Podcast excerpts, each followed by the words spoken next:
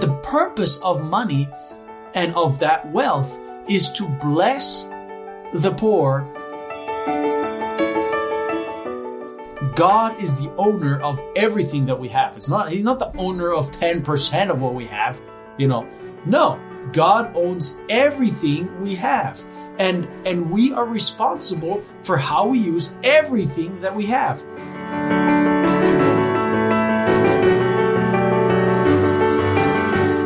The big donation era is is starting to die out.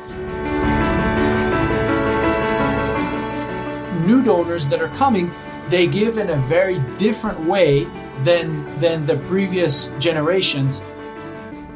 Welcome to the Hive Podcast. We have another great question that we want to answer today, and the question is Is profit bad? Is profit evil?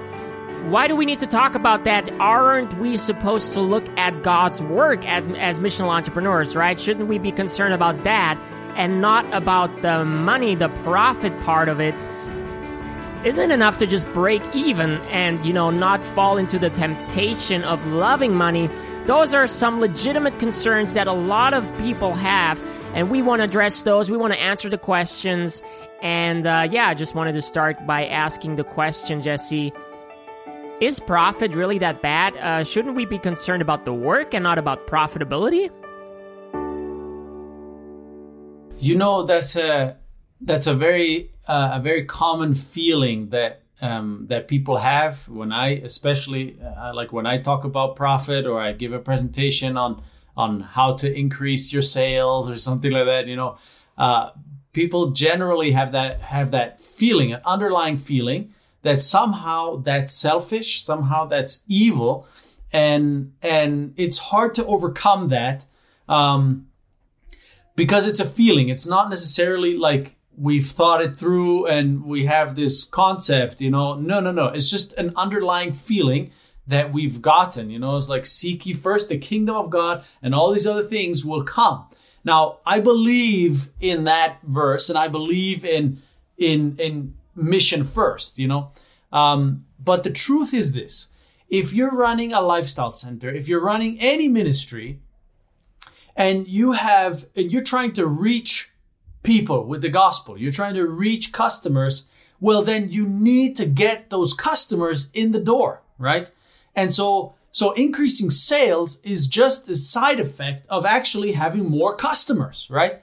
So, so really it's about, it's about reaching more people. But if you're going to reach more people, then you will end up also having more income. Now, having said all of that, you know, really, um, there is this underlying feeling, regardless of like what I say here about how, you know, positive profit is, um, people still end up having this, this feeling. And this feeling comes from, I, I did some research on it because I had the same feeling. You know, I, I was, I was for 10 years, I was a missionary living off of nothing. And I was proud of living off of nothing, you know, and being poor, right? And, and that's great because it means that there's no worldliness inside of me and I can do whatever, you know, I can, I can, I have, I have given my life to God, you know, and I think we should be willing to do that. And actually experiencing that for a period of time was very healthy for me. It was very helpful for me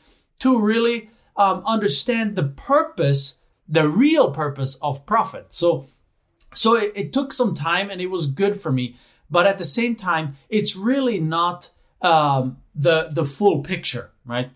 And what I realized is when I did this, when I when I studied into this, is really that this comes from the medieval time period, where the medieval church um, really redefined profit. It, redefined um, money as a thing that is evil in and of itself. So the more money you have, the more worldly you become, and the less money you have, the less selfish you are, the, the more spiritual you are, you know, up to the point that, that, um, you, if you were a monk, for instance, you would need to have a vow of poverty, you know, like Martin Luther, like many of the, of the, of the monks at the time, They had this vow of poverty, demonstrating to the world that they are of, you know, they have no worldly interest. They're just for God and for God's uh,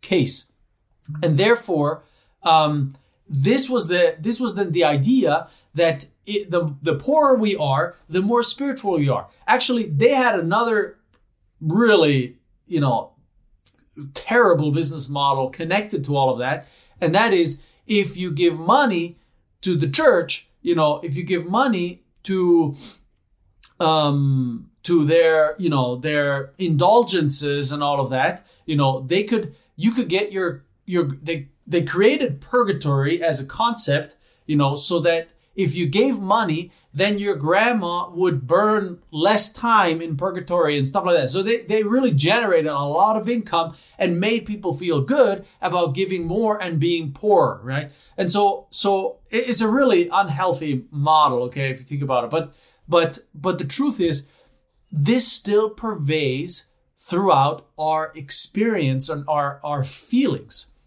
You know, so it's still it's still somehow in here and and um, even though the Bible actually is very clear that money is just a tool, you know, it's just a tool. It's like a hammer. You know, with a hammer you can you can build a house or you can kill somebody, right? And so you got to you've got to understand that money is just a tool and it's actually meant for us to use for good, you know, for us to for us to um to to help the poor, to alleviate necessities, right, etc. So so it's really this paradigm shift. It's not about having money or not having money. You know, it's about it's about using the money in the right way. Hmm. That's that's life changing where is that desire coming from? You've been mentioning that that we all have that desire. You you know and we all have to deal with money you know we cannot escape money like money is part of our world today right? Um now there is a struggle i guess you know and and we have to obviously come to a point of surrender like you came like you know saying okay lord i am not building something here on this earth that's going to burn. I i want to seek you first right? That point of surrender needs to be there.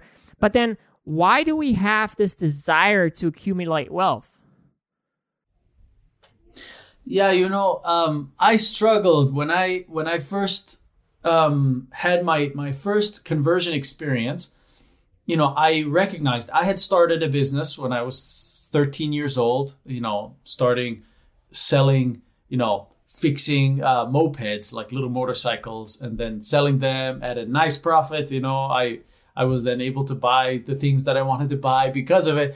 And so, so, but when I had my conversion experience when I was 18, I, I really struggled and I, you know, I would pray for God to take that away, that desire to accumulate, to, to, to, to, to, to be wealthy, you know, in the end. And so, and so, and I did that for like, I don't know, at least five years, maybe, maybe even more until I until I read this quote from from one of our co-founders of the church, you know, Ellen White, and she says that the desire to accumulate wealth, and this changed my paradigm. Okay, it's like it really shocked me. I couldn't believe that this was actually in the spirit of prophecy, and it's like it's like the desire to accumulate wealth is an original affection of our nature implanted there by our heavenly father you know, I thought it was, I'm, I was sure it was implanted there by the devil himself, you know, and I needed to pray it out of my system, you know, because I thought it was a selfish system. But it's not true. It's implanted there by our Heavenly Father. And this is the key phrase here. It's for noble ends, you know? So, so the desire to accumulate wealth is actually not a bad thing. It's a good thing. It's given to us by God.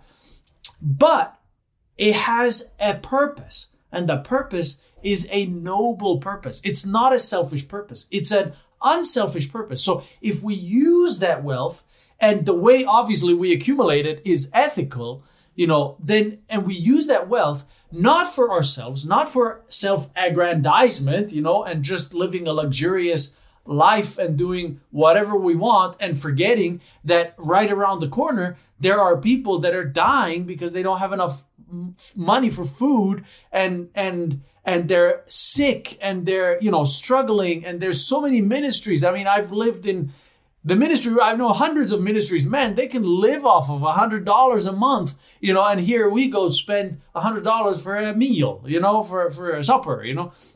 So so it's really it's really realizing that the purpose of money and of that wealth is to bless the poor to bless the needy, to alleviate those necessities, to demonstrate to the world that God really cares about these people, right? And and and to advance the work of God. Essentially, it's to it's to it's to advance the love that God has for in the entire humanity. And so therefore, that is actually then the purpose of of that wealth, right? So yes, the desire to accumulate wealth is not a bad thing, even though this is what I thought for at least 10 years, you know, of my of my life and I was proud of it. And and and actually it's not biblical. You know, in the Bible, even in the especially in the Old Testament, you know, God says that he will bless his people above all other people, okay? He will bless them, you know, and and in the ministry of healing, it says it says he will make them the example of health and prosperity, a symbol of health and prosperity to the rest of the nations. So if they follow these things, if they follow the precepts, if they follow the, the, the principles of life that God has given them as God's people and us today, you know, we will naturally be much wealthier, prosperity, and much healthier, you know, than everybody else. Not to be proud, not to say, oh yeah, I did something. No, no. It's because God did something in favor of us. And He gave us some, some, some, some insight here that we are to be responsible with and share with the rest of the world and bless the rest of the world. You know, if you read the blessings and curses, you know, in Deuteronomy 28 or Leviticus 26, man, it just, it blows your mind, you know, how, how, how economic prosperity was actually part of the design of the blessings of God, right? And people were to see that and say, wow, you know, what an amazing, what a blessed people, right? And so, so it's not a, it's, it's really not a bad thing. It's not a negative thing. But yet we have to struggle with that because it's easy and it's dangerous, you know, um, dangerous in a sense that it's, it's, it's easy to hang your heart on money. Okay. This is, this is part of the challenge that we need to deal with and that we need to struggle with. Now, it's it's not about, so the, the desire to accumulate wealth is not a problem if the purpose is not money. The purpose is to help more people, right? And, but, but if it's, if, if, if money or selfish aims become the purpose, then we start corrupting our souls by accumulating wealth. So we don't want to go there. But you know, money is is one of those things um we we should not hang our hearts on. And yet I know that, you know, some people say, you know, well, the rich people they hung their money, their their hearts on the money. This is why they're rich. But this is not necessarily the case. Actually, in my experience, I see more people that have scarce resources that hang their hearts and their life on money. You know, they make their decisions mostly based on, you know, whether this do I have enough money to do this or not, you know, or or the job that I get, you know, um, do I get this job or well I, I can't do all of that because I need to work you know I need to work I need to live off of something I need to pay my bills. So so they end up so their whole paradigm is more based around money and they end up never deciding to actually do mission work for instance. You know and I've I've gone around you know doing seminars inviting people to join you know in on full-time ministry and all that. And it's like and, and nobody answers. You know, I mean, very few people actually make the make the shift, and some young people can do that because they don't have to pay all these bills all the time. You know, and are not stuck in that system where money really uh, controls their life. You know, and so I'm all in favor of people not being controlled by their money. And and and there's two ways to doing it. It's reducing your expenses or increasing your income, right? so that you don't have to make your decision on on just on the job that you have and no i can't do this and that and i can't do mission work because i got base pay, bills to pay you know so so i i don't see that really wealthy people have uh, have their hearts more hung on the money um i can i see that as much if not even more in in people that have less you know? And the more scarce it feels the more they hang on to it you know? The more they don't want to share you know or and so forth. And and this is really part of the purpose is is actually to for us to learn that this money and this is the principle number one in in management in especially money management is that God is the owner of everything that we have. It's not he's not the owner of 10% of what we have, you know. No, God owns everything we have and and we are responsible for how we use everything that we have you know and so that really is is a, is a key component to being responsible and using all the wealth that we can create to really help and bless people around you know hmm.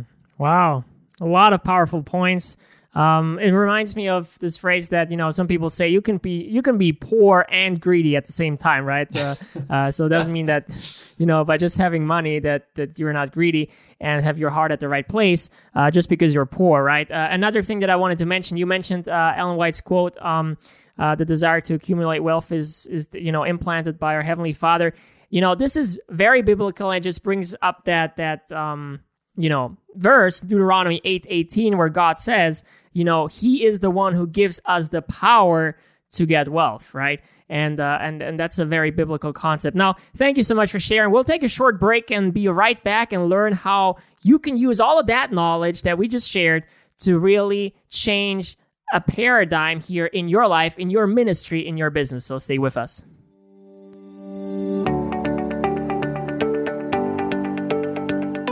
Are you looking for free and practical resources to grow your missional business? Go to hiveinternational.org slash resources for free templates, videos, presentations, and worksheets. You'll find marketing tips, sales techniques, and special advice on how to share the gospel with your customers. Just go to hiveinternational.org slash resources.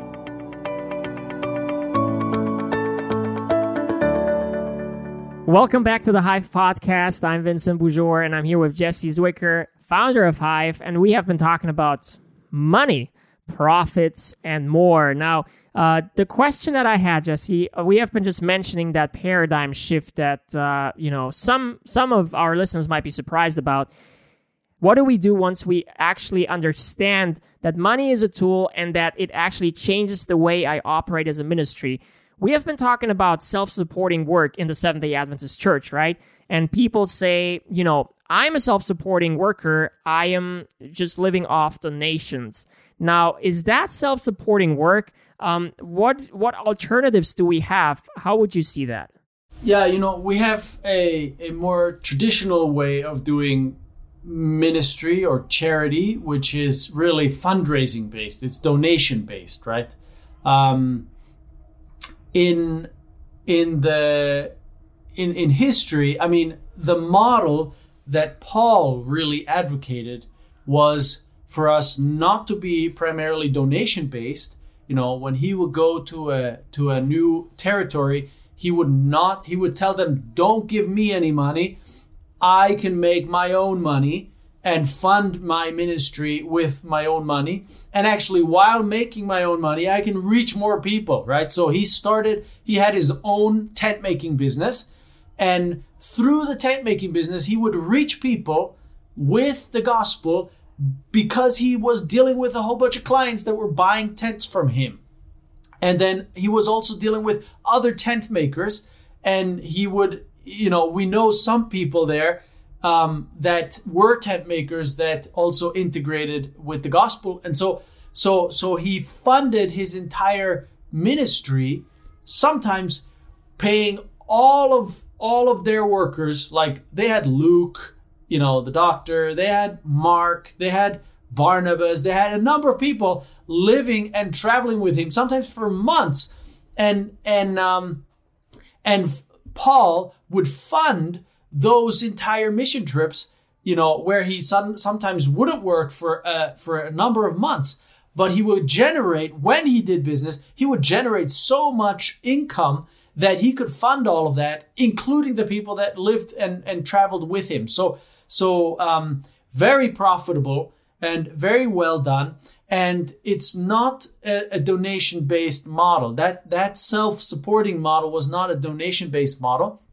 It was more really a self, you know, generated. I mean, a business based uh, ministry model. So so I I think that there is some kind of a shift that uh, at least that we advocate here on Hive is you know, donation based is not a bad thing. It's a good thing. And we should give people opportunity to participate with donations. So donations is a good thing. And so I'm not, I'm not saying like we all need to shift now, but there's these two models. And especially in the Hive community, you know, we want to help even those that are primarily donation based to get into other sources, other ways of generating income that are not donation based. Why am I saying this? Well, there's a few things. Um, um, doing it from a self generated uh, way helps you really be independent in decision making.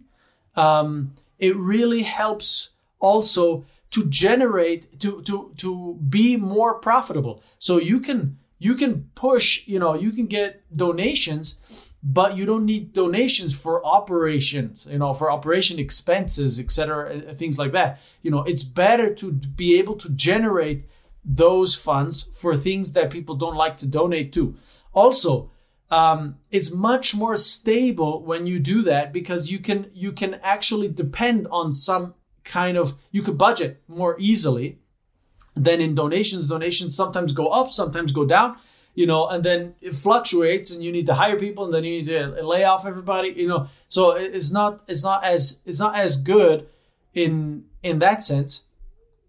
Um, also, it really helps be able to um, uh, well, it helps with many things, but but um, so I really think that there is this this this shift in in um, in our model that we can do, and I really think that it's connected with um, the the the big donation era is is starting to die out. Okay, so um, a lot of donors that have given in the traditional way are not, you know, are are dying out. So new donors that are coming, they give in a very different way than than the previous um, generations, and that is pinching a lot of ministries. So I really advocate that we go into this shift. Yeah. What's the function of profit? Let's say we want to try that out. We want to make the shift. How do we deal with profit, and why is profit uh, profitable?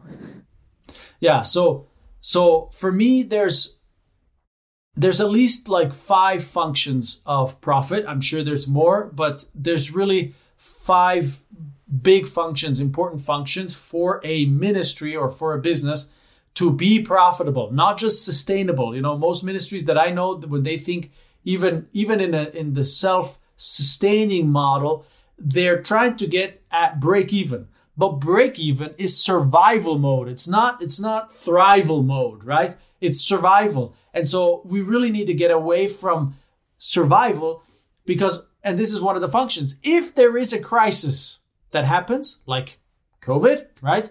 The first ministries, and I unfortunately have been in contact with a number of them that have really significantly had to downsize their entire operations. Some have even gone bankrupt simply because they didn't have a cushion. You know, they didn't they didn't build up a little bit of cash that that can fund their operations while COVID hits and they have to shut down their lifestyle center or they have to shut down their restaurant. Well, what do you do? Well, if you have a cushion, then you can survive that. And if something doesn't go ideal, and so in business, you know, business is risky lifestyle. You know, ministry is same thing, and and if you can, you know, build up some some security there, so that when these situations happen, that you don't go bankrupt. Um, this will this is this will greatly improve um, your operations.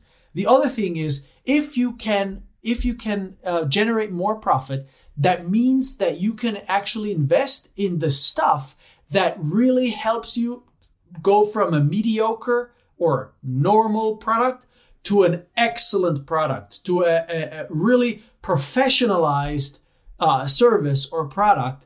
Um, not just not just in the product itself, which I think is very important, and in the service that we give, but actually you can invest into making your business more missional, right? Because you have the profit to be able to hire people to, to, to take care of, to do customer service in such a way that people will say, wow, what kind of people are these, right? They really care about me. So, but you can't do that if you're not profitable. So, if you're not profitable, then you're just always just barely like, you know, paying the bills and you're able to keep every customer more or less happy, but you can't really spend the time to to to to engineer that customer experience um, the way we advocate here. You know, so so professionalizing is is really important. The other one is really um, being able to reinvest, uh, to prepare for the future. You know, to do market research. I mean, really really um, think about more than just your daily business, um, I think is really important. The other one is, of course, you can donate. You know, you can you can fund other projects. You can you can collaborate much more because you can help others. You can help other businesses. You can help other ministries. You can donate. You can take your team on a mission trip. You can invest in your team. You can share profit with them you know so you get you you you really demonstrate on all levels and then and then the biggest one this is my most exciting one it, it, why profit is so important is it's scalable okay the only way a business or a ministry can scale is if they're profitable if your restaurant is so profitable that you can set up another another restaurant you know then you're able to take it to the rest of the world.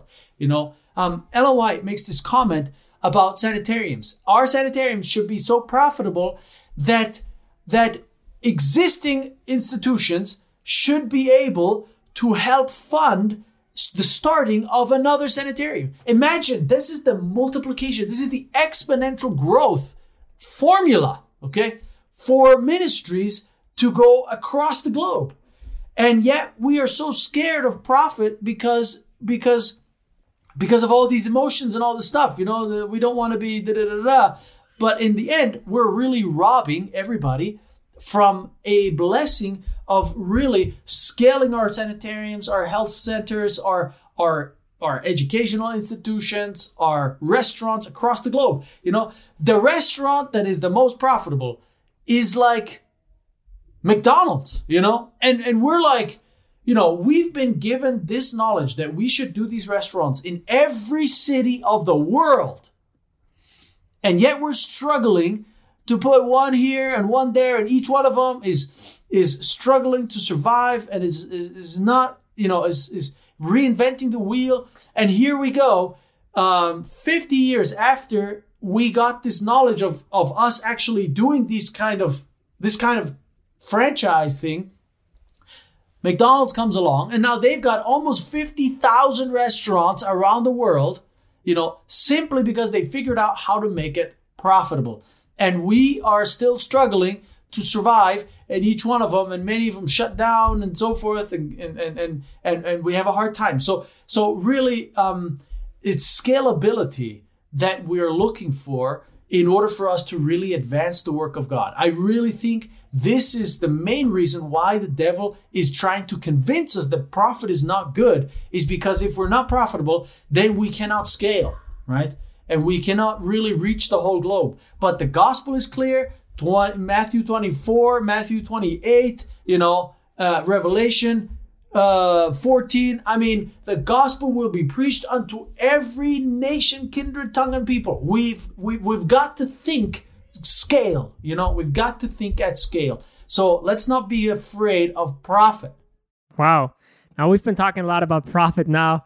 Uh, before people might get the wrong perception, I think we want to just, you know, uh, we're all about money now. Um, what, what's the balance here? Okay, uh, it's super important to realize, and I appreciate your five points. I think they are very, very important and very practical. Now, can can we ever have too much profit? Is there also a downside to to to like another side of this coin? What do you think?